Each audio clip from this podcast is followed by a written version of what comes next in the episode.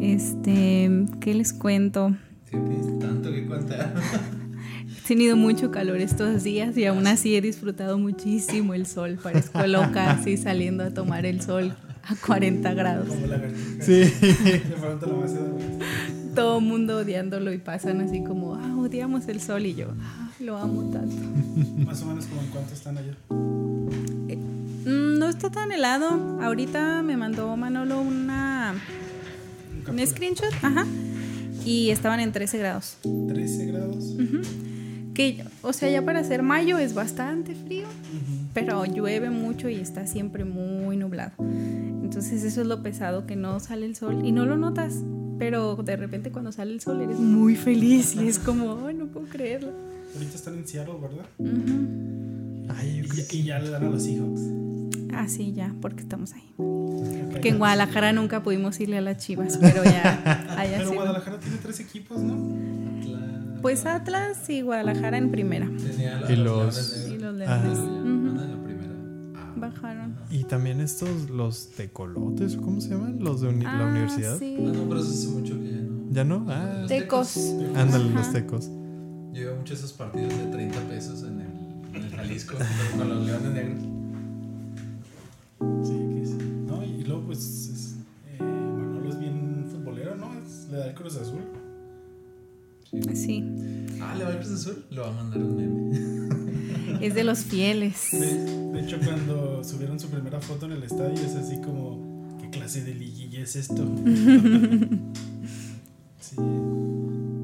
Pues, ay, es que también eso es, es interesante, por decir, cuando nosotros estábamos allá en, en Monterrey, nos estaba, vivíamos a literalmente como seis calles del, del estadio del Tec de Monterrey. Y antes de que el Rayados tuviera estadio, ahí era donde hacían los juegos. Entonces había juego entre Rayados y Tigres. Y era un caos ahí. Hacían. Este. Pues paraban el tráfico, se bajaban de los carros para hacerse la de emoción unos a otros. ¿Y llegaste a ir a un partido? No, ya había ido antes a partidos del Tigres, pero cuando estuve ya no fui a partidos. Mm, Porque dicen que los de Monterrey son así, que se pone bien intenso todo, ajá. ¿Te acuerdas una final que nos tocó que ganaron a las 12 de la mañana y empezaron a tronar este, cohetes y todo? Sí, ahí por la Estamos casa. todos friqueados. Ah, mañana hay trabajo, ¿qué está pasando? ¿Vivieron juntos? O sea, Sí. en el mismo periodo de tiempo, pues. Muy juntos. En el mismo O sea, cuarto. En el mismo cuarto. Ah, sí, es cierto. A veces yo dormía arriba y yo dormía abajo. En la misma cama. No, era- Ok, era- y eso es para otro tema. Eran dos camas, era una cama y un colchón. Pero los dos son. Pero les daba calor Ah, sí, y- sí. y frío. Sí, de hecho era así como show en calzoncillos.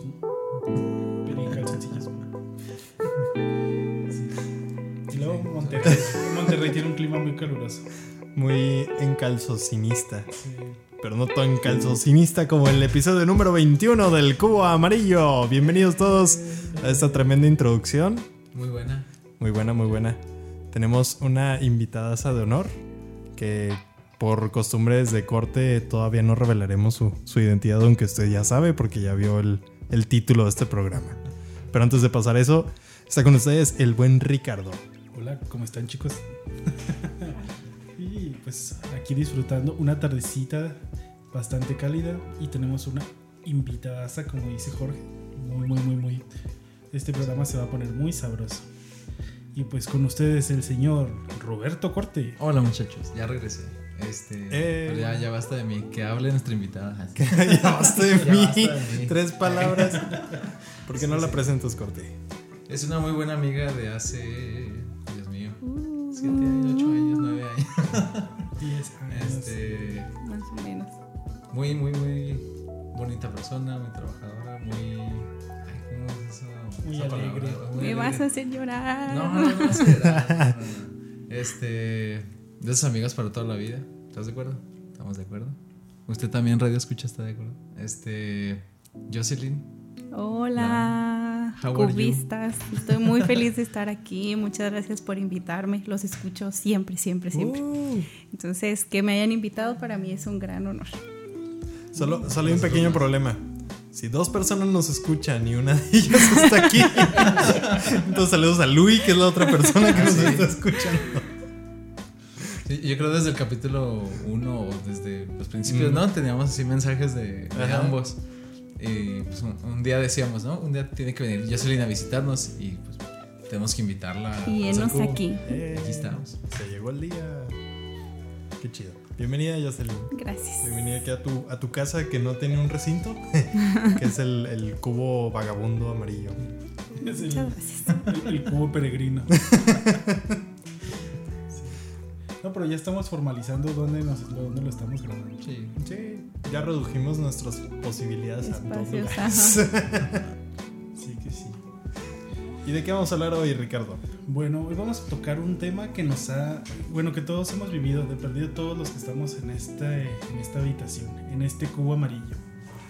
El asunto de irte a vivir a otra ciudad de la cual pues no, en la cual no naciste o en la cual no estás tan familiarizado. Y yo creo que es algo muy, muy común, ¿no? Dar ese brinco cuando entras a la universidad o después cuando encuentras una oportunidad de trabajo que te vas a otro lado. O incluso, pues cuando tomas la decisión ya de casarte y que te tienes que ir a otro lado. O sea, así va es este asunto. Y trae un chorro de, de cosas interesantes el, el mudarse a, otro, a otra ciudad. Y que es de lo que vamos a hablar primero. ¿Qué retos te obliga el mudarte a otra ciudad? ¿Qué, qué, qué es lo complicado de mudarte a otra ciudad? Yo sé que todo de pronto, todo el mundo de pronto llega a otra ciudad y es así como que pues es que no conozco a nadie, no sé nada. Hay veces que ni siquiera conoces el lenguaje ni cómo funciona el tráfico. Pero ¿cuáles son los verdaderos retos cuando llegas a otra ciudad? Yo creo que el primer reto es sobrevivir por ti mismo en una ciudad lejos. Yo creo que a todos les pasó que vivíamos con nuestros papás y de repente te mudas a otra ciudad y ya no está tu papá, ya no está tu mamá, ya no hay quien te haga comida. En mi caso no había quien matara cucarachas. Odio las cucarachas. Entonces de repente mi mamá se sorprendió una vez que llegué a mi casa y maté una así como si nada. Y, ¿y cuándo se te quitó el miedo a las cucarachas? Y yo, pues en Guadalajara que estaba sola, o sea, ese tipo de cosas las tienes que hacer tú mismo, ya no puedes depender de alguien más. Sí, entre ese miedito, ¿no? De que no manches, la persona más cercana que me puede ayudar está a 12 horas en Sí. camión, o sea. O sea, yo, yo cuando vivía ahí en Guadalajara, me, como que decía, no, no debo hacer ciertas cosas que hacía en Chihuahua porque me voy a enfermar o porque algo. Ujú. ¿Y quién me va a ayudar? O sea, hasta un dolorcito de estómago así como que duraba así yo solito pensando "N- n- que no se No haga peor, que no se haga enfermo". peor, que no se haga peor. Y ya, me quedé dormido. Si, si Pero- me muero, ¿dónde me? Sí. No es la apéndice, ¿Quién no lo es. ¿A quién le digo mi testamento? Es así, como que, digo, ya es uno, uno este, se vale por, por sí mismo y es más, pues sí, es más cuidadoso, es, es el golpe de la realidad de ya, o sea, ya eres tú contra, lo- Contra lo- a lo que viniste, que es básicamente el motivo principal, o sea, es uno enfocarse a lo que llegó a esa ciudad. Sí, por ejemplo, en, mi caso, esta como odisea de cambiar de ciudades fue muy pequeño el primer paso, ¿no? De Delicias a Chihuahua es un tiro de piedra, son 40 minutos. Pero ya, por ejemplo, una vez que me enfermé, me dio así gripa bien machín. Ya ven que aquí en Chihuahua cambia la, la temperatura de un día para otro. Y como foráneo uno no está, no está preparado. Y me dio una muy buena enfermada y creo que en ese momento no estaban mis roomies ni nada. Entonces le hablé a mi mamá así de, me siento bien mal. Mira, ya eran como las 11. Este, y me dijo, mira, este, ¿tienes una farmacia cercana? Y sí, tengo una, una Simi. Mira, ve y pide esto y esto y esto. Y ahí voy todo menso. Y, Ay, deme esto. Dije mi mamá que me venda no sé qué. Entonces, que no me haga tonto. que me dé bien el cambio. Y este. Y pues fue como que de, de las primeras veces en que no está ahí cercano como que la ayuda, pero de alguna forma lo tienes que sacar adelante. O sea, de otra forma es como, me voy a quedar aquí acostado y que alguien más me traiga ayuda o lo que sea, pero pues te tienes que valer por ti mismo, aún estando tan cerquita. Sí, a mí también eso de hablar por. Es como por decir que traté de hacer algún platillo de comer. Y acá con mi mamá, entonces tengo que ponerle azúcar o sal.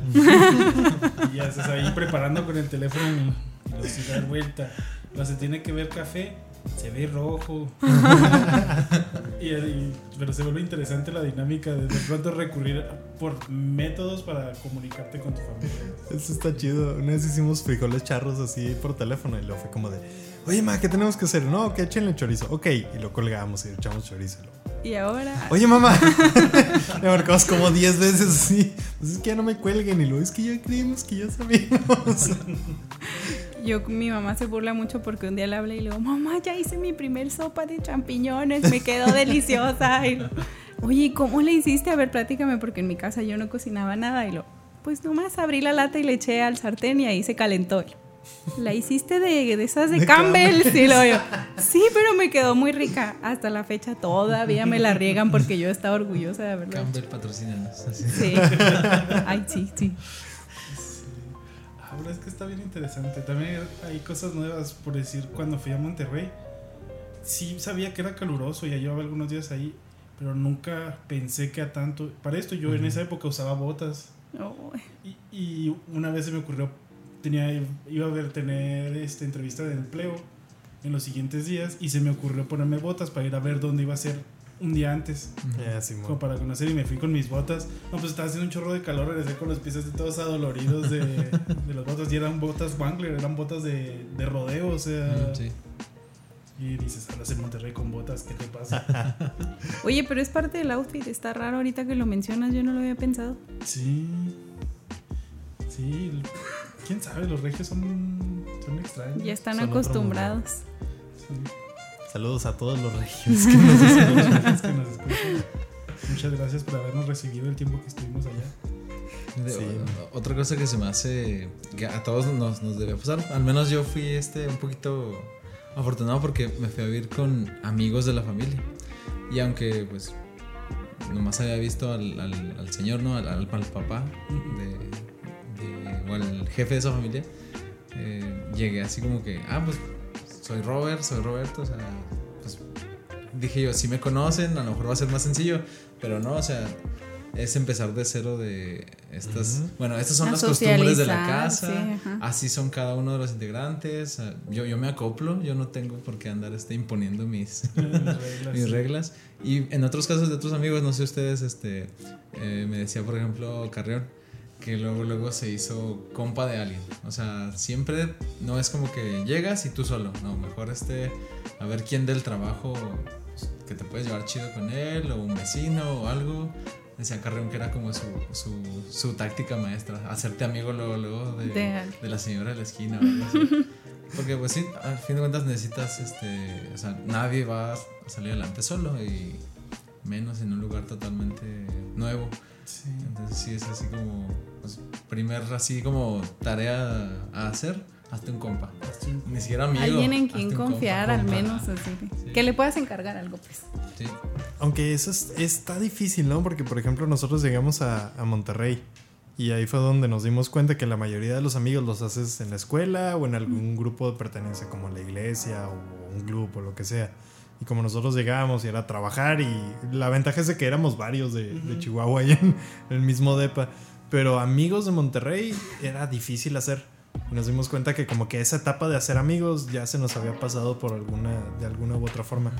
Sí, por decir cuando llegaste a Guadalajara como que era porque ibas a la escuela. Sí, Ujú. sí, yo fui a la escuela y hice mis dos grupitos, el de los músicos y el otro me da mucha gracia porque pues, a mí sí me gustan los, los cómics y pues en Guadalajara hay una tienda especializada y así yo en Facebook este, busqué, busqué quién me vendiera un cómic y nos quedamos de ver ahí en la tienda y yo, Te o sea, hiciste amigo de él. Ajá, o sea, así luego, luego, era era como. era como un plan con maña, o sea, sí me interesaba comprar el cómic, pero me interesaba más conocer a alguien de ese. Dios, los cejillos se juntan. El Tinder de los amigos de... Algo así. Y hasta ahorita, Rafael. Qué chido. El Rafael. Ahorita que dices eso, así me pasó con mi primera amiga en Seattle. Yo ahorita estoy viviendo en Seattle y pues, no estoy trabajando. Fuimos al súper, nos topamos a unos amigos de mi esposo con su esposa. Y la esposa se me acerca y me dice, no estás trabajando, ¿verdad? Pero así toda desesperada, no estás trabajando, ¿verdad? Y yo, no, no, pásame tu teléfono, tenemos que ir por un café. Y yo, ok. Y así se fue haciendo el grupito. O sea, ahorita somos cinco que nos llevamos, pero sí son cosas que, o sea, lo que dices tú, a donde te topes gente, pues tienes Sí. que aprovechar para socializar, si no, ahí Sí. te vas a quedar solito. Y eso también es mucho de, de actitud y de cosas y el cómo ves las cómo ves las oportunidades. La verdad hay gente que puede ir a, lugares y nunca ve a socializar y hay personas que se les facilita mucho. Sí, sí, depende de cada persona. Sí. También otra cosa que, que, que ha pasado como reto en algún lugar es que me ha tocado, por decir, cuando fui a Monterrey, de pronto agarraba yo una ruta de camiones Ah, Así, no, bien- eso está bien feo, así. bien común, así de que ah, estoy agarrando esta ruta y luego llegué y a uno de los roomies que ya tenía desde la universidad viviendo ahí, este me dice, ¿cuál ruta agarraste? Y lo tal y lo, no manches, ¿por qué te subes a esa? Es de las más peligrosas. y así como que, es que no se me hacía peligrosa, o sea, yo me subí así como, como si nada. Y ya después comparándola, es la única que no tenía clima, no tenía ni siquiera el sistema este de tarjetas, así. Sí, Estaba bien feo el camión, sí, el realito. Saludos al realito. y luego también nos dimos cuenta de algo, que nos fuimos un verano, como dos años antes de irnos a vivir allá. Y en una semana que estuvimos de ese veranillo, este, nos íbamos casi todos los días al fundidora y nos íbamos en ese camión también. Ya decíamos, "Ay, el fundidor está súper lejos, no sé qué. Y un día, como al tercer día, nos llevó nuestro, nuestro amigo que está viviendo allá, nos subimos a su carro y nos llevó. Llegamos en cinco minutos, así, agarramos un camión, luego vimos la ruta y básicamente hacíamos esto y lo esto. Y Llegamos. Sí. No, no manches. De hecho, podíamos llegar caminando, Ajá, llegamos más rápido. pero no sabíamos. No, no, his- historias de, de transporte público, no, yo tengo muchas. ay, es que para ir a la escuela hacía dos horas y este, mire, ahorita metas a, a Google Maps, así, este, radio escucha y póngale de Tonalá a Zapopan. Este, ese recorrido del camión eran dos horas y media y como lo tomamos a las 4 de la mañana Ah, se en hacían sí, sí. Sí, bien Tonalá. Se hacían lazos de amistad muy, muy fuertes, o sea, chavos dormidos en hombros de otros chavos, señoras acurrucadas en señores, este, compartiéndose chamarras así, porque pues a las 4 de la mañana y, y llovido, por lo general, pues, llueve Mm. mucho ahí. Este, hasta te, te despedías de, de, de tu almohada humana, Nos así. vemos mañana. sí, sí, la neta, sí. Con tu prenda. O sea, yo ya, ya me encontraba muy seguido a ciertas señoras, este, ciertos chavos que, este, así estudiantes y una vez sí andaba bien desvelado y sí me quedé dormido en el hombro de una señora. Saludos a la señora. Saludos, de Tonalá. A la, a la almohada de. Yo salí es una cubista así nata, mira. Sí, manda ya me sale natural. Son muchas costumbres este, por ciudad, yo creo, eh, que el, el transporte público o la- las formas de hacer las cosas o de convivir con las personas. Porque se- allá en Guadalajara es bien común que se suben por atrás y pasan el dinero. no sé si en Monterrey, pero en Guadalajara así de... O sea, estás, está todo lleno el camión por enfrente, el chofer grita, súbase por atrás. Se sube por atrás y luego grita el chofer hasta atrás. ¿Cuántos pasajes? No, pues que tres. Entonces él espera este, ¿cuánto costaba? Como 7 pesos. Él espera 21 pesos que lleguen hasta su mano. Y sí, o sea. Y si, Ya- no- si ya- no llegan 21 pesos, ¿qué pasa? Todos No, para no, abajo. Se los van quedando ahí, ¿no? No, fíjate que siempre, siempre. O sea, nu- nunca, nunca, Nunca me tocó tocó. ver a alguien que, que no No. pasara el dinero. Porque aparte, daban boletitos. Este. Y volvían tres boletitos. O sea, es una cultura y un sistema que pues, aquí en Chihuahua para nada. Y, Y pues, las te- te filas, ¿no? Eso Ah, sí, también, estaba bien sorprendente. Sí. La gente hace fila para subirse al camión y se organiza bien. O sea, no, no se hacen bola. Es, ves y está la fila como en un supermercado. Así. Ya se está más chido porque ¿qué ruta es? No, es la fila de tal ruta. Ah, bueno. Ah. ya, o sea, Ya no, necesitas estar así como que preguntándole al chofer. Hasta eso sí, la gente es amable en las colonias. En ciertas andaba. cosas. Ajá, en ciertas Claro. cosas. Pues como en todos lados, ¿no? También, por ejemplo, en, en Monterrey. Este, ya es Guadalajara contra Monterrey. Ah, Sí. A ver, a ver, No, ¿qué a más ver. ando? No, tengo más experiencias en Guadalajara, así que. Sí, eso sí. En Monterrey, por ejemplo, el manejar es, es muy fácil porque la gente es muy amable o está más bien al pendiente del flujo del tráfico. Entonces, si se cierra un carril, se hace como que el lonche, ¿no? De uno y uno, uno y uno, pero así intuitivo, o sea, es muy sencillo. Y se nota mucho cuando alguien no, no maneja ahí. Porque o se mete o lo que sea, y nomás provocas un regio y son despiadados. O sea, intenta metértele a uno y son bien, bien, o sea, son cafres, pero más bien como que prefieren, prefieren convivir. O sea, como que ya están conscientes de que mientras más rápido vayamos todos, más rápido vamos a llegar. O sea, y aquí no, o sea, aquí la ciudad, aquí en Chihuahua, saludos a Chihuahua, este, está pequeña este, en comparación, tiene, no tiene tantas vialidades y estamos peleándonos siempre, o sea, pones Y con el claxon todo el tiempo. Ajá, nos metemos por todos lados. Yo de plano, este, mi, mi esposo me regaña porque le doy el pase a la gente. Casi me tengo que parar y le grito así, ¡pásale! Así como si estuviera enojado, ¡que le pases! Como que todo sacado de onda porque no agarran el pase, o sea, no están acostumbrados a, a que alguien les dé el pase. Entonces, pues hay que ajustarse. Sí, yo todavía estoy sorprendido de, en el DF de el que puedan avanzar todos tan pegaditos y no se golpean. O sea, aquí hay veces que vamos dos y nos estampamos. O sea, En el estacionamiento. sí. En el de Costco. Sí. Eso tiene poquito que pasó. Pero ya no vamos a ventanear a, a las A personas la que chocaron. Saludos al licenciado. que- No, no es cierto, Sí. no tengo el dato. Ahor- Ahorita comentaban algo del como que el microentorno que se crea así que en los camiones y eso. A mí una vez me tocó de San Antonio agarrar un camión de estos Greyhound para Monterrey. Y el problema es de que yo tengo doble nacionalidad y siempre me ha valido, siempre voy con alguien en el carro y es muchísimo más fácil pasar y solo tengo el, el pasaporte gringo. Entonces, cuando tenía que regresar no tenía el mexicano. Entonces iba en un camión sin pasaporte mexicano, no más que mi IFE. Entonces ya íbamos pasando de, Laredo a Nuevo Laredo y eran ya como las 2 de la mañana, algo así, era bien tarde. Entonces, en lo que llegamos, este, se, como que se estacionó, prendieron la luz y se subió ya la aduanera, ¿no? Y empezó a revisar pasaportes y no sé qué.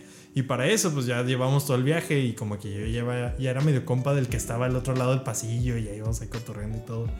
Entonces, en lo que llegó conmigo fue como pasaporte. Ya saqué mi IFE y le empecé a explicar, es que yo tengo doble... na- Es que si no tienen pasaporte, no va a poder avanzar y voy a tener que detener el camión y no sé qué. Y luego, es que yo traigo mi, mi IFE yo vivo aquí, aquí estoy, tengo todos los documentos que necesito.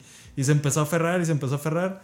Y el compa con el que venía, que era así de, de San Luis o algo así, se puso acá de, ya déjenos pasar, si trae todo, no sé qué. Y luego como que empezó acá y los dos, sí, ya estamos cansados. Y todo como, como- como que todo el camión se puso de mi lado y lo como de, le cargo que saque el pasaporte. no le quedó de otra. Entonces estuvo bien chido porque como que en ese momento como que todo el camión me apoyó, o sea, fácilmente hubiera sido como ya bájelo y déjenos ir, sino que ya, ya, déjelo pasar, no sé qué. Entonces estuvo muy chido. Ahorita que hablabas de, de hacer fila y hasta en el súper, me acuerdo mucho de eso de que el aprender a hacer tu despensa es un, sí. es un reto bien grande. Es así como que llegas y luego llevo pollo, llevo res, llevo esto que parece pollo, esto que parece. Sí. Y el valorar también, ¿no? O sea, el decir, oh, ya sé por qué mi mamá siempre llevaba mi marca. O sea, es- no, ya no quiero las marcas caras. O sea, tienes que aprender a economizar en eso. Sí, es así como que llevo del cereal chido o Mm. llevo carne. No, yo me hice bien fan de los chachitos. Muy, muy fan. Rinden un montón. Sí. Las azucaritas también están bien rendidoras. No, bueno, más sucosos y cosas así. Ah, pero hasta Los de decir la eso cebra. son bien caros. De la cebra. Sí. No, por ejemplo, yo ahí me hice bueno en matemáticas porque este, Ujú. llevaba, no, pues que un litro de leche, ah, ok, 21. Y luego ya iba así sumando todo y al momento de llegar a la caja lo que traía en la, en la canacita era exactamente los que 200 pesos, ¿no? 150 que sumaba. Y siempre compraba lo mismo. Creo que por eso estaba tan flaco en Guadalajara. porque siempre era lo mismo. O sea, pollo, puré de, de, de papa esa cajita. Este, ramen. O, bueno, es maruchano, pero sin, sin vaso. Entonces es ramen. Sin sodio. Ajá. Y siempre era lo mismo. Yo me acuerdo una vez que estábamos, de hecho estábamos haciendo despensa tú y yo, que llegábamos al carrito y le digo, no, hay que llevar esto. Y le digo, no, no, no hay que llevar eso. y luego Y la pasaba la gente. gente y los veía así. Los... y Y luego, luego, yo pago, tú pagaste la vez pasada. No, pero yo te debo, no sé qué. y luego, acá luego, luego, así pensar que somos pareja. sí, Estuvo muy gracioso. Esas veces. esas veces. Esas, esas varias veces. Y luego aprendes como que a sacar el valor unitario, ¿no les pasa? De que no es lo mismo llevar esto porque tiene más o que está más barato. Entonces, pues a veces hay cosas difíciles como el papel de baño. Yo nunca he sabido cómo. Apre- aprendes cómo a robar carritos. Ah, Una vez me robé un carrito de una niña de, que estaba así con su carrito y luego lo dejó y no me fijé y luego lo agarré. Mira, un carrito y me fui. Y luego, Ah, la niña no. siguiéndolo como por tres y pasillos. luego ya llegaron y luego te robaste el carrito de la niña. Y luego, "¿Cuál niña. La niña no vas atrás. Sí, no me di cuenta. Ay, a mí una vez me robaron mi carrito, pero ya con mandado. O Ay, sea, ay. ya lo había hecho y todo, que fue lo que me dio más coraje tener que volverlo a hacer. Oh, Oye, qué buen, qué trucazo, eh. Así de que, Ah, me gusta lo que lleva ella. No tenía sentido. Más o menos es lo que voy a llevar. Sí. O tal vez les gustó tanto que son de esos que ponen en la entrada así con un ticket de aquí le sale más Ah, barato. sí, Ella ándale. hizo un buen súper, esa Sí. es la demostración. Sí, tal vez es una forma de, de darte honor, así de. No creo. pero bueno. Que sí. Otra cosa con la que se batalla un montón es el lenguaje y uno creería que nada más tienes ese problema cuando hablas diferente idioma, pero no sé si a ti te pasó en Sí. Guadalajara, hay un montón de palabras que quieren decir otra cosa. a- El, el, el, el ocupa. Ah, sí. Sí. ¿Qué ocupas? Ah, sí, no, no sé qué ocupo. Como un metro cuadrado. Él te pegó un golpe. Te, pegó un golpe. Así habla, así habla Masa. Un saludo para Masa. Habla Masa y dice: No, es que le pegó unos golpes. Oye, cuando estaba dando clases, que encargué una tarea, dije, y este ensayo me lo traen en hoja de máquina. Y lo, ¿hoja de qué, profe? De máquina. Y no me aleguen. Y, nadie sabía que era hoja de máquina. que nadie, así nadie, nada. Y luego, curiosamente, en esa misma clase, cuando me entregaron este trabajos, este, así de que pues, al final de la clase, no, tráigamelos aquí, déjenmelos todos. Y me los echaron así en el escritorio y lo, ¿por qué me dejan todo reborujado? Ah, sí, ¿Todo eso tampoco qué? lo conocí. "Ah, el revolú". Y eran niñas de secundaria y la hacían de emoción por todo y era así como, hable bien, profe, está en Guadalajara y lo, no, pues ustedes aprendan este, más este, expresiones, más modismos". Cosmopolitas y Ajá. todo. Monterrey, el de la colilla. Ah, eso está súper. Sí, es que ya a la, la parte última del cigarro no se le dice colilla como aquí, se le dice bacha. Bacha. Ah. Entonces así de que se estaban pasando el cigarro y luego le dice uno al otro y lo, cuando termine te voy a pasar la colilla. Fue como, fue como de, eh, trae cigarro y lo sí, y luego ya se lo pasó y lo, eh, no te la acabes y lo, no, ahorita te doy la colilla. y el otro así como que, por un cigarro. Son muy graciosos. Tampoco te quieres. o el, Ay, no. o el póngase zorra. Ah, el pong- eh, aquí nos ponemos zorras.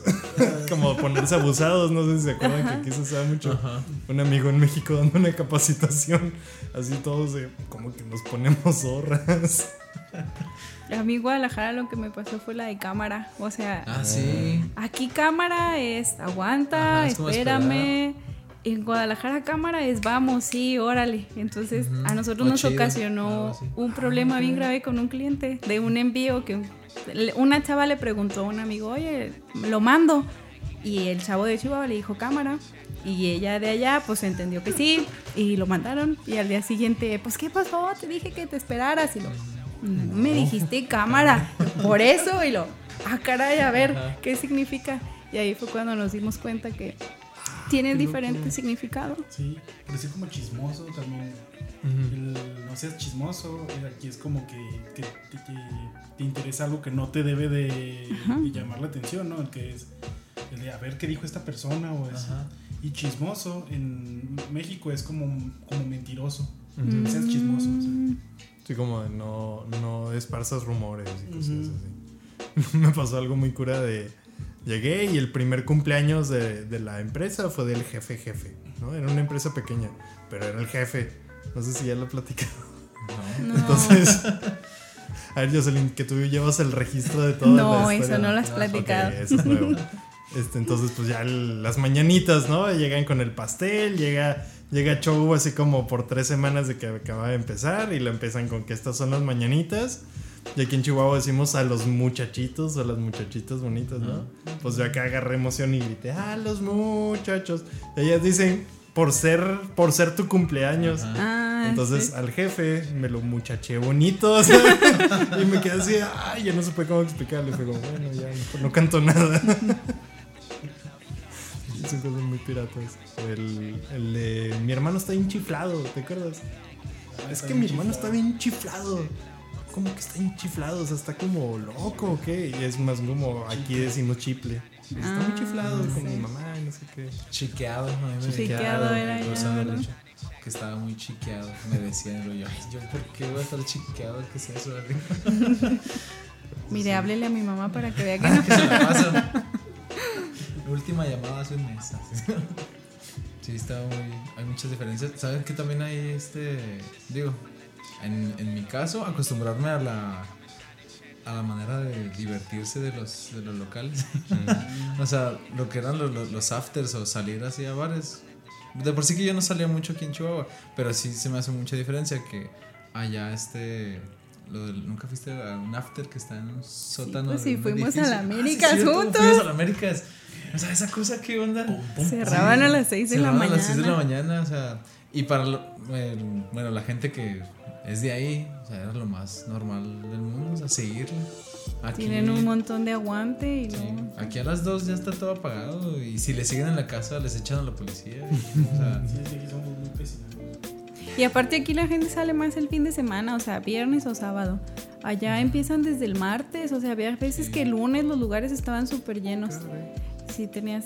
Yo decía, ay, aquí a los 17 me hubiera divertido mucho, pero a mi vejez prematura ya no era buen momento. Ya, vámonos a la casa. así.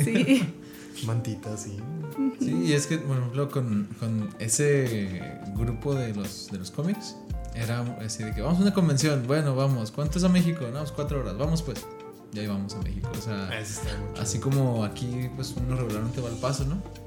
Este, allá era, o, fíjense, que nunca me, me animé a ir a la, a la playa y está también cerquitas, ¿no? Neta, O aparte. sea, yo, yo siempre pre- prefería ir a, a, a la CDMX que a Sayulita, Puerto Vallarta, todo eso. Y, y es que también eso está más curioso, entre más te vayas al sur, las ciudades quedan más cercas. Ujú. Está muy padre. Y aquí, la verdad, estamos súper separados. La ciudad más grande, o sea, una ciudad grande cerca, la más cerquita es Juárez, y te queda 5 Sí. horas. La otra ciudad grande es Gómez Palacio o Torreón, y te Y queda 5 también horas está para bien la otra retirado. dirección. Ujú. Ajá. Y También- no hay mucho que ver, o sea, no es como punto turístico ninguna de las dos. Exacto. También los lugares turísticos como ir a la sierra y eso, pues son sí, otras 5 horas. Ujú. Y la, y la playa más cercana estamos a 12 horas, 8 horas. no Mazatlán. de Ah, Mazatlán. sí, sí. Es que son, son maneras muy distintas de, de, Bueno, de distraerse o de vacacionar o hasta. Pues es muy común que así de. ¿A dónde vamos a ir de fin de semana? O sea, esa, esa, esa frasecita. A mí así como que. O sea, cada fin de semana se van a un lado y es que era más sencillo. Y está ellos. chido, ¿no? De que, no sé, agarras una temporada de irte a pueblos mágicos y luego otra Sí. que a playitas y otra que a, no sé, a buscar un concierto o algo así. Y está muy chido. Y nosotros, por ejemplo, brincamos de Chihuahua, que está aislado, a Monterrey, que también está bien aislado. aislado. Y como que con eso entiendes un tanto de que los regios, pues tal cual, son muy regionales, son muy cerrados en cuanto a, a que nomás es como están acostumbrados a que se hagan las cosas. Y ya estando ahí, la verdad te absorbe mucho la ciudad. O sea, hay lugares padres cerquita y la verdad no salíamos casi nada. O sea, no son ciudades, pero... Pues eran, esa es como una zona metropolitana, Ujú. igual sí cambiamos de ciudad, pero no se sentía tanto, Ujú, porque si ibas. Santiago, allá cola de caballo y eso, o sea, pues estabas en otra Sí, ciudad, pero nunca salías de la ciudad. La o misma sea, gente, las como, mismas como costumbres. Guadalajara que pasas Ajá, como- luego, luego de, de Zapopan a, a Guadalajara y a Tonalá. Entonces, pues era un poco más difícil. Sí. Sí, y eso sí, en Monterrey es muy marcada la economía de las ciudades. De pronto Sí. llegas a lugares como, no sé, como Guadalupe. Guadalupe, y lo pasas a San Pedro y dices, ay, pues qué cambiezote. Sí, nuestro roomie, el donde agarramos el realito. Justamente vivíamos en la calle que los llevaba a, a esa colonia, a la colonia, ¿no? Entonces estamos en límite entre Monterrey y Guadalupe. Y llegaban recibos de Monterrey y llegaban otros de Guadalupe. Y se enojaba un chorro nuestro roomie, ¿verdad? Dices, ¿dónde vivimos? Pues En Monterrey. Guadalupe. Lo, no vivimos en Guadalupe, vivimos en Monterrey. Vivimos en medio. ¿Qué va a pensar la comadre? El estatus y el. No, pero en Monterrey como que sí es muy marcado eso de Sí. la ciudad donde vives. Marcadísimo. Una vez nos pararon en San Pedro. Yo pensé que no íbamos a, a sobrevivir. No había forma de poder sobornar a un policía en San Pedro. Afortunadamente. Afortunadamente llegó alguien más borracho. Oye, pasó alguien muy borracho, entonces no se, detenía, no se detuvo cuando le hicieron señas. Y, lo bajaron con y pistola. Lo bajaron con pistola y nos dijeron a nosotros, váyanse, váyanse, váyanse, porque pensaron que iba a ser algo... Un ataque. Un ataque, Un entonces como para protegernos y pues nos fuimos... eh, lo que nos estamos subiendo se bajó el otro así bien ahogado. sí. Muy pirata. Hasta en eso cambian las cosas, o sea, ya cambió aquí en Chihuahua porque entró Uber. Pero antes de eso la gente podía conducir y conducir y conducir y seguir bebiendo, ¿no? Y en Guadalajara eso era muy diferente, o sea, en Guadalajara nadie conducía borracho porque las multas eran súper altas. Y ahora con los nuevos servicios de transporte, pues ya. Ya aquí en Chihuahua también se calmaron, pero yo todavía conozco mucha gente que le vale. O sea, que sale y toma y de todos modos quiere andar manejando. Sí, es malísimo eso. No lo hagan. Sí, es no súper manejen. malo, la verdad no vale la pena. Aquí ya también las multas están súper caras, ¿no? Sí, ya lo subieron. Creo Ujú. que no bajan de 6 mil pesos y más aparte corralón, más aparte A veces noche en el bote, ¿no? noche en el bote, sí. Y pues, ya, y por decir, hay lugares donde tienes que hacer servicio. En Delicias Ah, te, ma- sí. te mandan a Alcohólicos Anónimos a 11 sesiones. Órale. Bueno, para comprobarlo vamos a mandar a uno de los cubistas. Hacer nos investigación. Yo no, yo, yo no. tú, tú traes vehículo, corte. Sí. Y pues, ¿qué? Digo, sí hay muchos retos y muchas cosas que tiene uno que afrontar. Pero ¿qué trae de bonito o qué trae de beneficios irse a otra ciudad? Porque en realidad siempre hay algo que te deja como que ese saborcito de, de boca de que, ah, es que sí estuvo complicado, pero sí lo volvería a hacer. Mm. No, yo sí lo volvería a hacer. Sí. Ya no sería. Muchas cosas ya no serían igual. No, o sea, claro. ya, ya, ya- Yo creo todos, ¿no? Ya sabemos a qué, a qué apuntarle, de qué manera regresar. Este, yo sí. Ahí va Viridiana, ya sabes de qué hablo. yo, yo ya sí planeo volver a Guadalajara, pero quién sabe en qué momento. Y, por ejemplo, es lo que les decía comentar, o sea, hasta el lugar donde, o los lugares donde viví, me enseñaron bastante para saber a qué zona, bueno, no, no así que una zona cara, o sea, dentro de los ocho lugares donde viví en Guadalajara, perdón, Nacho. Este, sí me, me, me fui haciendo esa mini experiencia en cada colonia Ujú. como para saber de qué manera estar más a gusto si llego a, a volver. Y por lo que dice Ricardo, de lo, lo- lo que es así bonito es este que aunque era difícil, o sea, cuando venía de visita a Chihuahua, va- valoraba mucho este hasta mi papá me decía, o sea, cuando estaba yo como temeroso de, de irme a Guadalajara, que no me decidía, me dice, sí vete, o sea, atrévete, hasta se van a llevar más chido tus hermanos y tú. Y luego yo así como, o sea, me estás corriendo para que me lleve bien con mis hermanos. y pues sí, era, o sea, el comentario en su momento no me caía así como que Ajá. 20, pero cuando ya venía de fin de semana o de vacaciones, no pasaba ninguno de los problemas que Ajá. normalmente pasarían. Digo, somos, este, eh, tengo dos hermanos, yo soy del medio y, este, sí se sentía mucho el, ah, qué bueno que viniste, vamos a hacer esto, jugar tres días y ya, me iba y estaba chido. Entonces, este, por ese lado de, de- de la familia, que aunque los extrañas, sí se siente chido el, el pues valora, ¿no? El, el valorar. Sí, fíjate que eso de valorar está en todo sentido porque valoras los detallitos que hacen tu, que haces tu familia por ti o tu mamá por ti o tu papá por ti. Por decir, ya que te acostumbraste a tu lavar la ropa y todo, y ya que llegas y que tu mamá te, te lave o te planche cualquier cosa así como que, ah, muchas gracias. sí. Ah, ya huele bonito. algo. O al revés, ¿no? Ya llegas tú y lo haces en tu casa y tu mamá se siente bien de que aportes algo. O sea, Sí.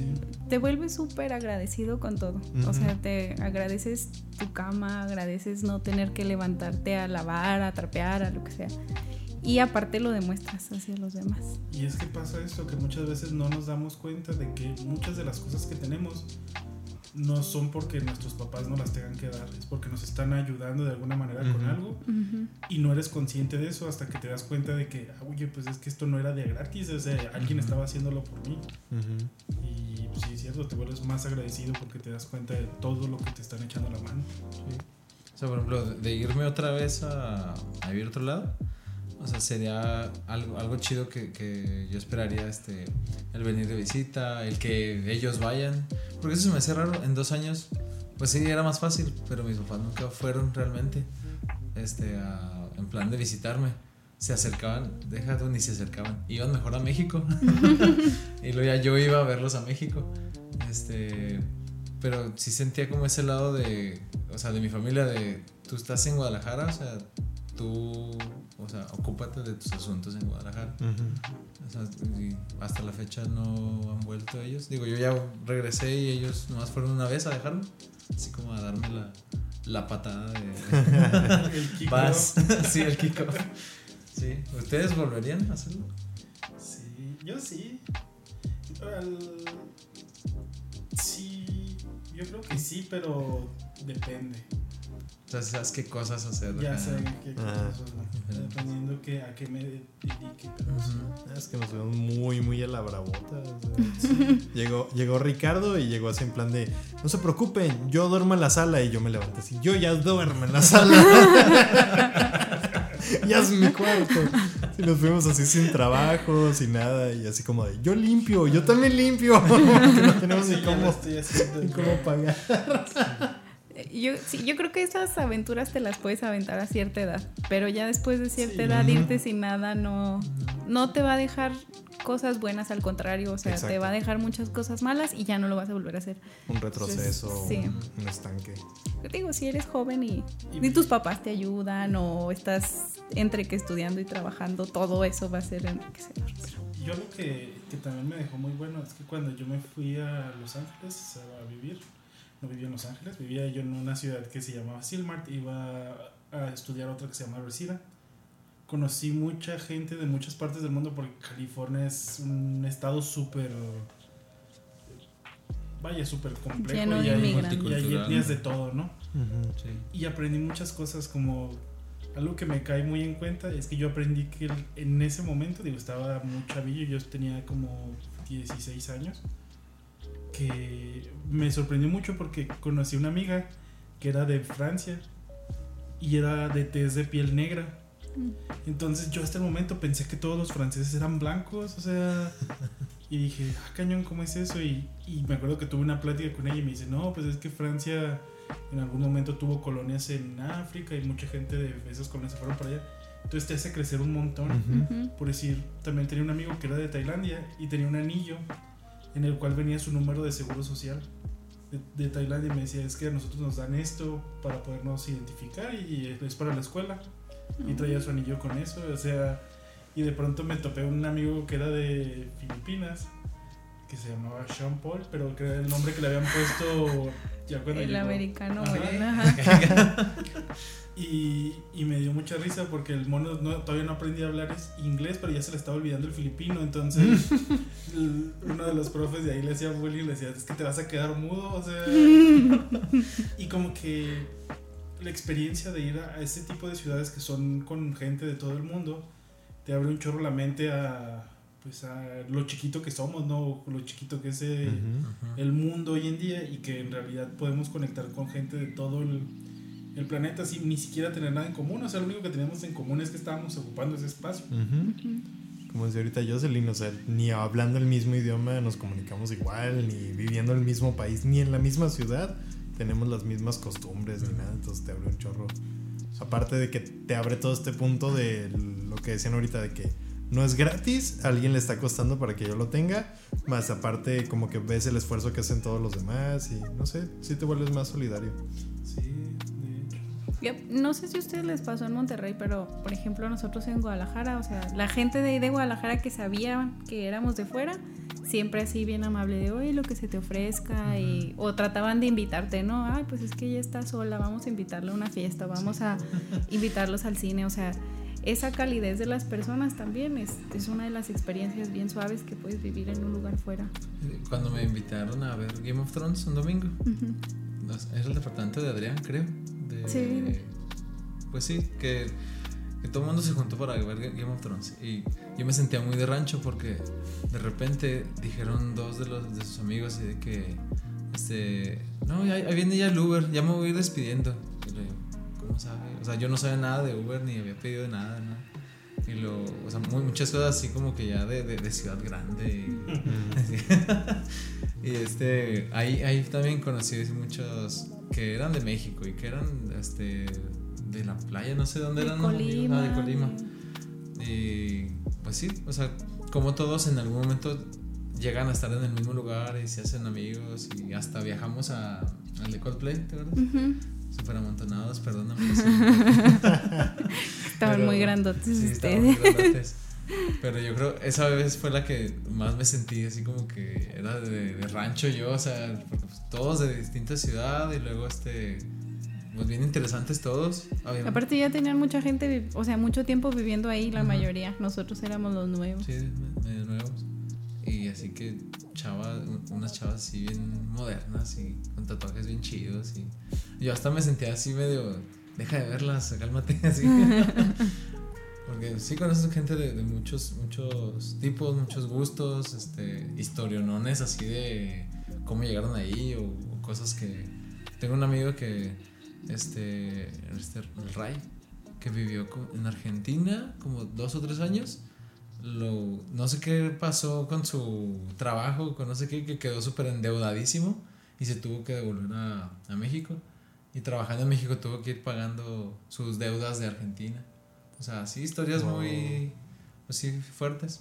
Que hasta eso uno dice, aunque yo esté pues batallando en una ciudad nueva, hay historias de un nivel más, este, más grave, más, más complicado. Intenso. Ajá. Yo quisiera algo que agradezco mucho de cuando me he ido a lugares. Por decir, cuando estaba en Monterrey, tenía, tengo una tía que está allá. Y mi tía siempre me decía, vente. Y llegaba ahí con ella, vamos a comer. Y me llevaba a comer hacia que a fonditas y cosas así. Pero como que agradeces un montón eso. Y cuando llegué a Chihuahua, eh, que es, pues de delicias cuando vine antes de estudiar la universidad, me acuerdo que todas mis amigas, amigos siempre me invitaban a comer y sus mamás así súper bonitas y así. Y acá yo me sentía como que bien Gorrón. no, no borrón, sino así como que, ah, no manches, qué rico, y por qué me. Y, Sí. y, y como que esa sensación de que te vuelven parte de su familia, Ajá. Te súper vuelves- chido. Te vuelves el otro hijo. Sí, por Sí. decir, me acuerdo mucho con, con Tola, este, una amiga, muy buena amiga, este, que con su mamá que llegaba y hacía sopita de tortilla, y acá de que, ah, qué delicioso, o a veces que no alcanzaba a llegar a la casa y me daban espacio para dormirme en, en casa de otros amigos que, pues, que estaban aquí en Chihuahua, y era- Simón. y, y- y- como que hacían ellos, como que era muy natural el que el recibir a alguien así. Yo, yo, yo pienso así como que no manches, todo, todo lo que hacían ellos, o sea, te brindaban la confianza de abrir sus puertas de su casa y compartir su comida y súper chido. Sí, sí, yo tengo una amiga, saludos Ana, que vivía bien cerquita del TEC, ah, pues ahí enseguida de tu casa casi. Entonces a veces un semestre en donde teníamos una hora y media libre y era como, vente Cho, vamos a desayunar y yo todo así, de, no alcancé a desayunar en mi casa. y llegaba así la mamá, ¿qué quieren? Dijo, unos jueguitos, no sé qué, y así a veces íbamos varios. O, entonces era como un albergue de foráneos. Y por ejemplo, de- en, en Monterrey, como que no nos tocó tanto ese, ese lazo, por lo mismo que decíamos que no hicimos tanto una amistad. Pero nos tocó una vez que fuimos a la iglesia, no sé si tú ibas, que fuimos a, un- a la iglesia y estaba algo retirado. Ah, Entonces, ¿Estaba por donde están las banderas? sí, allá por este, el obispado, Sí. allá por la Lincoln y todo eso. Y ya cuando salimos, uno de los este, que estaban dirigiendo y todo eso estaba así en su carrillo. Y luego nos vio y luego así bajo el vidrio. Y luego, ¿qué onda, chavos? Eh, ¿Por dónde viven? Y lo, no, por allá por Guadalupe, no sé qué. Y lo, ah, bueno, nos vemos. así como que dijo, hijo, su, me quedé bien lejos y mejor se fue. Pero se le, se le entiende, ¿no? O sea, como que se le toma chido ajá. la intención. de- Pero nos dio mucha risa como, ah, bueno, bye. Oye, el aprender a hacer el transporte público está interesante. Ay, no, yo ya tenía tiempo viviendo aquí en Chihuahua, o sea, en la universidad ya tenía tres años y entonces ya me moví en camión, ya sabía cómo estaba el asunto. Y un día se querían juntar en el Denis y me dijeron, ah, en el Denis está en la casa de un amigo que vive por la, pues algo alejado, allá en la casa de Carrero, Ah, en las Quintas ya Carolinas. ¿Cuándo? Y, y estaba así en la parada del camión porque era una vialidad transitaria. Dije, pues cualquiera me va a llevar a la- al centro y ahí tomo otro camión. Y ya se paró el camión y ya me subí y me senté. Y ya empezó a avanzar y luego volteé y traían batas y así de... me subió un camión de maquila, pero no me dijo nada el señor. Yo estaba esa vez, nos dejó plantados como por dos horas y luego nos contó su historia. Me subió un camión de maquila. Llega, el chofer y lo traje carne fresca. Denme la línea de producción. ¿eh? Sí, no, pero lo bueno es que pasó por enfrente del TEC y me bajó ahí en la deportiva. Y ya ahí ya, ya me fui a... O sea, y ni siquiera cuando te bajaste te dijo algo. Así, No, me cobró 5 pesos. pero, pero nomás, o sea... Pero me dio mucha risa porque no me fijé hasta ya cuando se empezó a mover. Y lo bueno es que yo creo que llevan de la maquila para sus casas. Ujú. No, a, a mí, a mí, qué gacho es cuando uno, bueno, no sé si a ustedes les pasó que hacemos confianza además de, ah, sí, el último camión pasa a las Eh, 10.20, ah, sí. no pasa nada. 10.20 y ya no hay ningún camión. Me tocó caminar como dos horas y media más o menos, atravesar así a mi casa. En ese entonces vivía en el centro, que no sé cómo le hice para sobrevivir ahí, ya después de lo que me han contado, pero sí, o sea, este novatote, sí te, te- te la crees que ya sabes los horarios y de repente nada. A mí me pasaba mucho en Monterrey cuando estaba aplicando para empresas, de que sabía dónde estaba la empresa y agarraba el camión, pero me iba mucho tiempo antes para no llegar tarde a Sí. las entrevistas.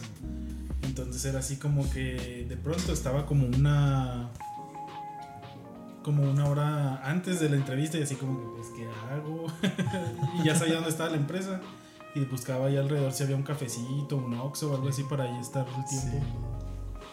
De, de hecho, antes sacábamos las rutas por Maps, ¿te acuerdas? Sí. Cuando no traíamos teléfonos chidos, pero nomás sacábamos la ruta de ida. Y ya sabías, y es como, ¿cómo me regreso sin Sí. internet ni nada? Sí, eso sí era interesante. Lo bueno es que si llegabas a cualquier estación de metro o ya como quiera te ubicabas. Sí. Estaba padre. A mí una vez me tocó que, según yo, saqué la ruta y no me di cuenta que ya ven que hay que inversos y no sé qué. Sí. Allá es de que cambia nomás, no sé, si dice tres, tres palabras y cambia una, ya es otra ruta completamente diferente. Y me tocó que según yo con eso iba a llegar y de repente se metió, se metió, se metió y lo, ya bájese, y ya llegamos al final. Y yo, ¿qué hago? No manches. Y tenía una entrevista y todo, y quedé todo friqueado. Y pues con esa edad no se te ocurre pedir un taxi o algo así. Estás nomás acá como ciervo acá encandilado. Yo una vez llegué a un pueblo, neta, sí, neta. O sea, estaba dando clases en un lugar que se llama Tateposco, que es así como una delegación, ¿no? Así alejada. Y el- yo creo en la, la primera semana, sea, había ido ya tres o cuatro días. Y yo creo el viernes pasó algo así. Yo muy confiado me subí al mismo camión. O sea, dio vuelta a la izquierda donde debía dar vuelta a la derecha. Pero dije, bueno, tengo tiempo, no debe irse tan lejos. En serio, se metió a, o sí, agarró carretera y llega a un pueblo. Y luego, pues yo así como para no verme muy este, ignorante o muy, muy así lejos, este, fui a una tiendita, porque era neta, era, era así como un Guanajuato chiquito, o sea, era así, su- súper así casitas y, y calles así por piedra. Y luego con, con la, la señora de la tiendita, oiga, ¿a qué horas este, sale el camión para la ciudad? Así yo, "Ah, ahorita es media hora, y ahí estoy en la banqueta, media hora, así, ¿no? Una gallinilla. Nomás para regresar al punto en el que ya reconocía cómo llegar a, a, a Tateposco, a mi, a mi destino. Entonces, sí, es, es, yo, yo creo que hay que dar consejos a, a, a quienes nos escuchan y que tienen la inquietud ¿no? de, de irse a... A- Ah, Ahora claro. cada vez está más fácil. Sí, lo que sí, dices sí, ya exacto. es muy raro que alguien no traiga datos. Ya Ujú. está Google Maps, Waze, un montón de cosas. Hasta te pierdes, pides un Uber a que te Sí. mande a un lugar donde estás más ubicado. o algo así. Sí, sí, sí, sí, ahorita es más sencillo. A mí una vez me mandaron a Saltillo unas vacaciones como... Me mandaron como un mes a aprender álgebra. Con una tía que es así súper pro para, para las matemáticas. Y cuando iba de regreso a Delicias, me quedé dormido en el camión. Pero nadie me despertó, entonces desperté ya en Chihuahua. Así como una hora después de mi parada y así como que... ¿Qué hago? Ya eran como las 3 de la mañana y estoy en la central buscando De otro otro camión para regresarme. Manches. Es el peor temor de todo, todo viajero, ¿no? Sí. De hecho, eh, creo que si hay aplicaciones ya que te ubican, o sea, cuando llegas a una ciudad te marca Ah, que te despiertes. Ah. Para viajeros. Sí. No, antes te tenías que asomar a ver si reconocías el perro que iba ahí caminando enseguida. o- Ajá. Ah, sí, de que se parece que ya voy llegando. Y me acabo. Oiga, ¿dónde estamos? En Jiménez. No, todavía no voy llegando. Sí, güey. Todavía puedo dormirme 20 minutos. Y luego de noche, como que no reconoces nada. pues, No manches.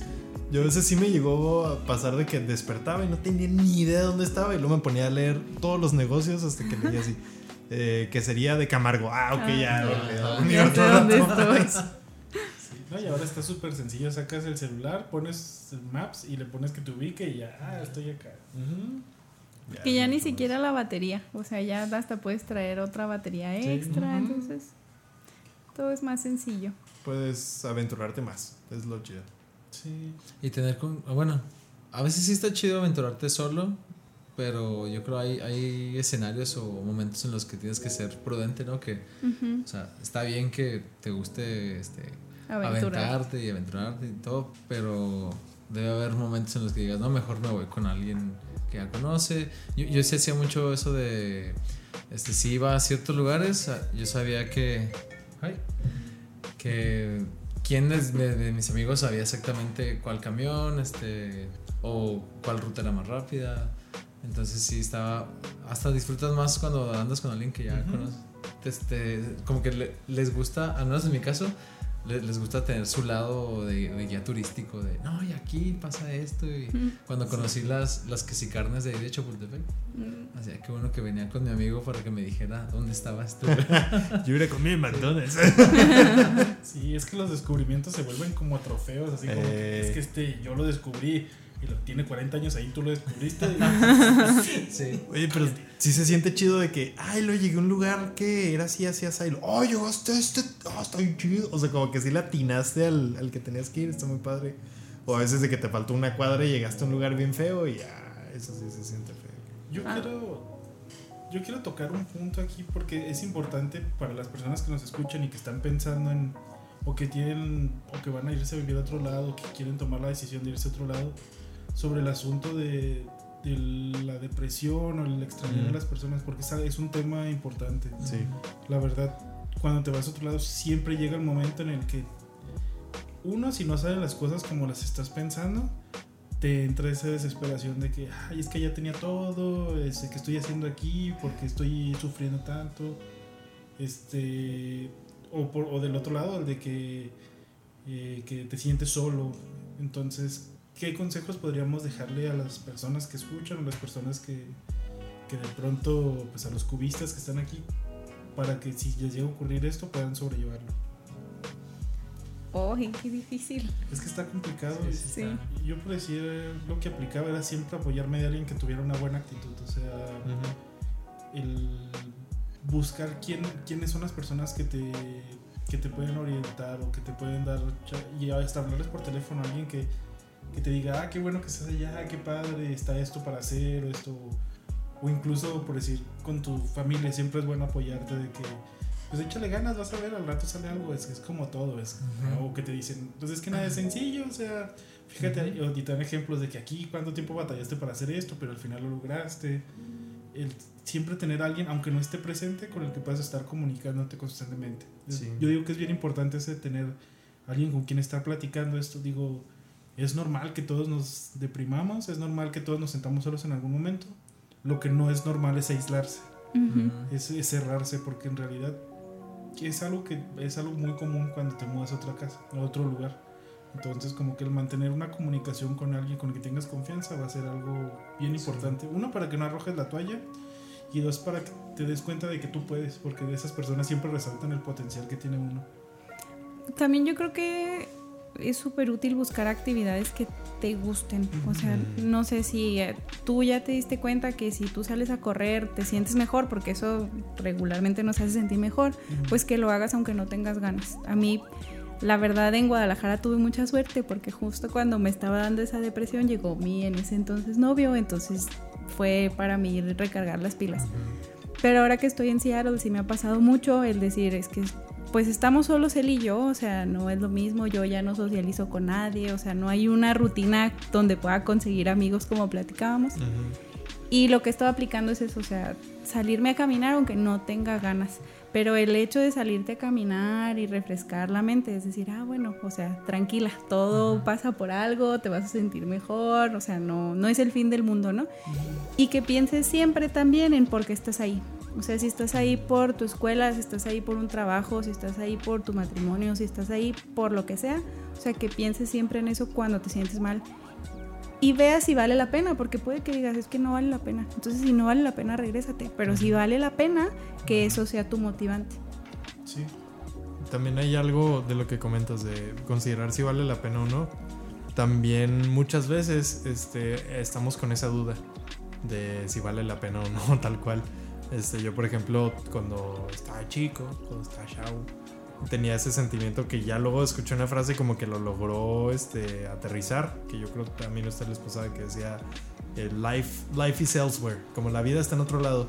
Y siempre sentía que me estaba perdiendo de algo por estar viviendo en una ciudad equivocada o de no estar, o de no conocer a la gente correcta, lo que sea. Y eso siempre te hace la sensación de que no estás donde deberías de estar. Y ya luego pasan los años y te diste cuenta que dejaste correr un chorro de oportunidades o que en verdad una pasada súper chido y no lo, no lo tomabas tan en cuenta.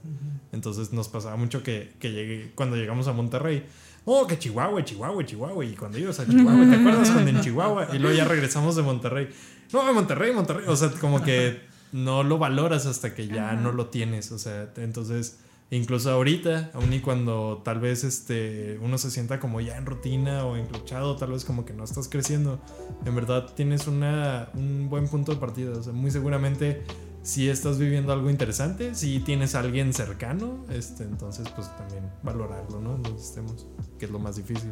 Sí, fíjate que eso, eso que comentas de que también no es, no es tan bueno. Yo conozco personas que han vivido esta experiencia de ir a visitar a otro lado y que saben que van a estar un tiempo determinado, un año, seis meses, y que ese tiempo lo utilizan para añorar donde estaban. O sea, y, y, eso está también mal, o sea, fíjate dónde estás y qué puedes hacer, o sea, vas a estar un año aquí, disfrútalo, o sea, conoce, haz amigos, trata de vivir la vida. En ese momento no, no vivas el recuerdo, sino enfócate en lo que estás viviendo para que lo puedas disfrutar. Hay muchas veces que nosotros mismos no nos damos cuenta de eso y que ay, es que está, estamos allá, pero estaríamos haciendo ahorita o estaría ahorita con tal persona y eso. Y no disfrutas lo que estás viviendo. Entonces buscar ahora sí que enfocarse en el aquí, en el ahora y lo que te puede llegar a, disfrutar o lo que te puede llegar a gustar. Y hay formas de acercarse más, ¿no? Por ejemplo, ya llegó la carta de Luis y les dije. ah, sí, Ah, es que sí. y eh, está muy chida, la neta sí lloré. Entonces, está muy padre como que el, tener un amigo al otro lado del mundo. Este, y hasta cierto punto, como que estar tan cerquita. O sea, hagan de cuenta que el, leer una carta y llevo un montón escribiéndola, todavía no la termino. Pero se siente como esas pláticas de las 3 de la mañana en donde estás hablando de todo. Y cuando estamos chiquitos, de quién te gusta o de que tú piensas que los aliens existen. O sea, como que cuando te sinceras así demasiado y como que abres así bien machín, es este, como que así se siente ese ejercicio, se los recomiendo. Yo, bueno, en mi experiencia te quiero agregar por último, acá bien, bien conferencista, que, bueno, en mi caso yo me negué mucho tiempo a cambiar mi, mi plan original, que era terminar una carrera en, en música, ahí en la, en, en la escuela de Guadalajara. Este, batallé muchísimo, o sea, como yo creo todo un semestre me lo aventé pensando si le sigo, no le sigo, si le sigo, no le sigo. O sea, hablé con mucha gente, puse en la balanza familia, dinero, este, mi, mi propia persona. Y digo, a mí me funcionó, o sea, a lo mejor desde que planeé irme a Guadalajara a estudiar, yo traía así en la mente, quiero acabar esa carrera, quiero dedicarme a eso toda mi vida. Pero conforme conocí la escuela, más personas, gente que se dedicaba a la música, me permití irlo modificando a algo que se ajustara más a, a mi vida, así como tal. Quedarme en esa escuela implicaba que mi familia se sacrificara muchísimo económicamente. O sea, era cantidades pues, muy altas. Em, yo dedicarme a la música era dejar a un lado muchas cosas, a estudiar así de ocho horas de lleno Y la escuela, o sea, yo sé que es a lo mejor de mucho, mucha reputación, pero para mí no era realmente lo que, lo que esperaba. Entonces me permití, batallando, sí, batallé mucho, ir modificando mi estadía en Guadalajara. O sea, terminé dando clases en la secundaria, terminé siendo baterista de una banda, este, conocí muchísima gente que hasta la fecha frecuento gracias a, a redes sociales. Pero si no me hubiera permitido cambiar esos planes originales, porque pues, honestamente, este, qué bueno que dejé esa escuela y, y qué bueno que me regresé. O sea, porque a lo mejor en su momento no, no me esperaba las cosas que estoy haciendo ahorita, sino que hasta que fui permitiéndome modificar más las cosas, este, dejando como que, pues sí, que ciertos consejos, o sea, se me quedaran más, ¿no? Por ejemplo, mi hermano mayor sí tuvo mucha, mucha influencia que Ujú. lo que iba a hacer. Y pues terminé regresándome. Y jamás me voy a arrepentir de regresarme. O sea lo que tengo ahorita sí estoy batallando por el negocio propio y la escuela pero pues sí sí pegó el chicle o sea sí me hizo caso mi novia y sí me regresé. Por una buena razón. Entonces o sea a lo mejor por muy chida ciudad a la que vayan o, o muy buen proyecto este yo creo que sí es muy importante ser, ser muy honest- honestos con Ujú. si es realmente el rumbo y si lo Exacto. que están sacrificando no se van a arrepentir después de Ujú. haberlo sacrificado. Y adaptarte, que es, es precisamente lo que aprendes viviendo en otro lado, el adaptarte a- de una manera mucho más rápida. Así es. Eso está acá todos viendo así, sí. Así es. Ya, ya llevamos ranchito terminando bien, bien emotivos. Es para que lleguen al final. sí. ¿Y usted qué opina, amigo cubista? Jocelyn, ¿cómo te podemos seguir? Que no sea en la vida real. Qué miedo. Eh, estoy como Jocelyn Lara en Facebook con J, con C y con Y. Muy bien. Pueden encontrar. Ahí si tiene algún consejo de que no se va a mudarse a Seattle y necesita consejos de clima. O si o quiere ver fotos idioma. chidas de Seattle.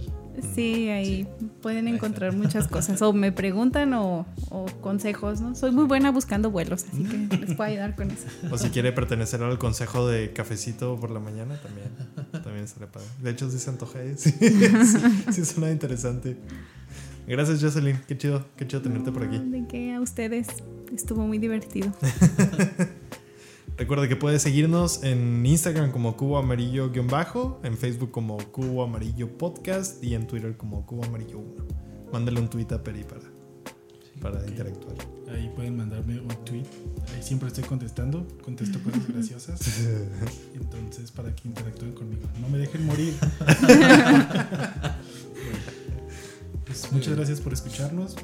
Eh, los esperamos el siguiente miércoles. Bueno, normalmente grabamos los martes. Ajá. Sale el martes como aquello de las 11.59, 12, de martes y miércoles. Y pues los esperamos que sigan escuchando nuestros 4.000 cubistas. Yeah. No, ya, ahorita aquí. Ya. Ah, 3900. Nuestros 3.999 cubistas. Sí. Y bueno, gracias. Dale. Gracias muchachos. Nos vemos. Gracias. Bye.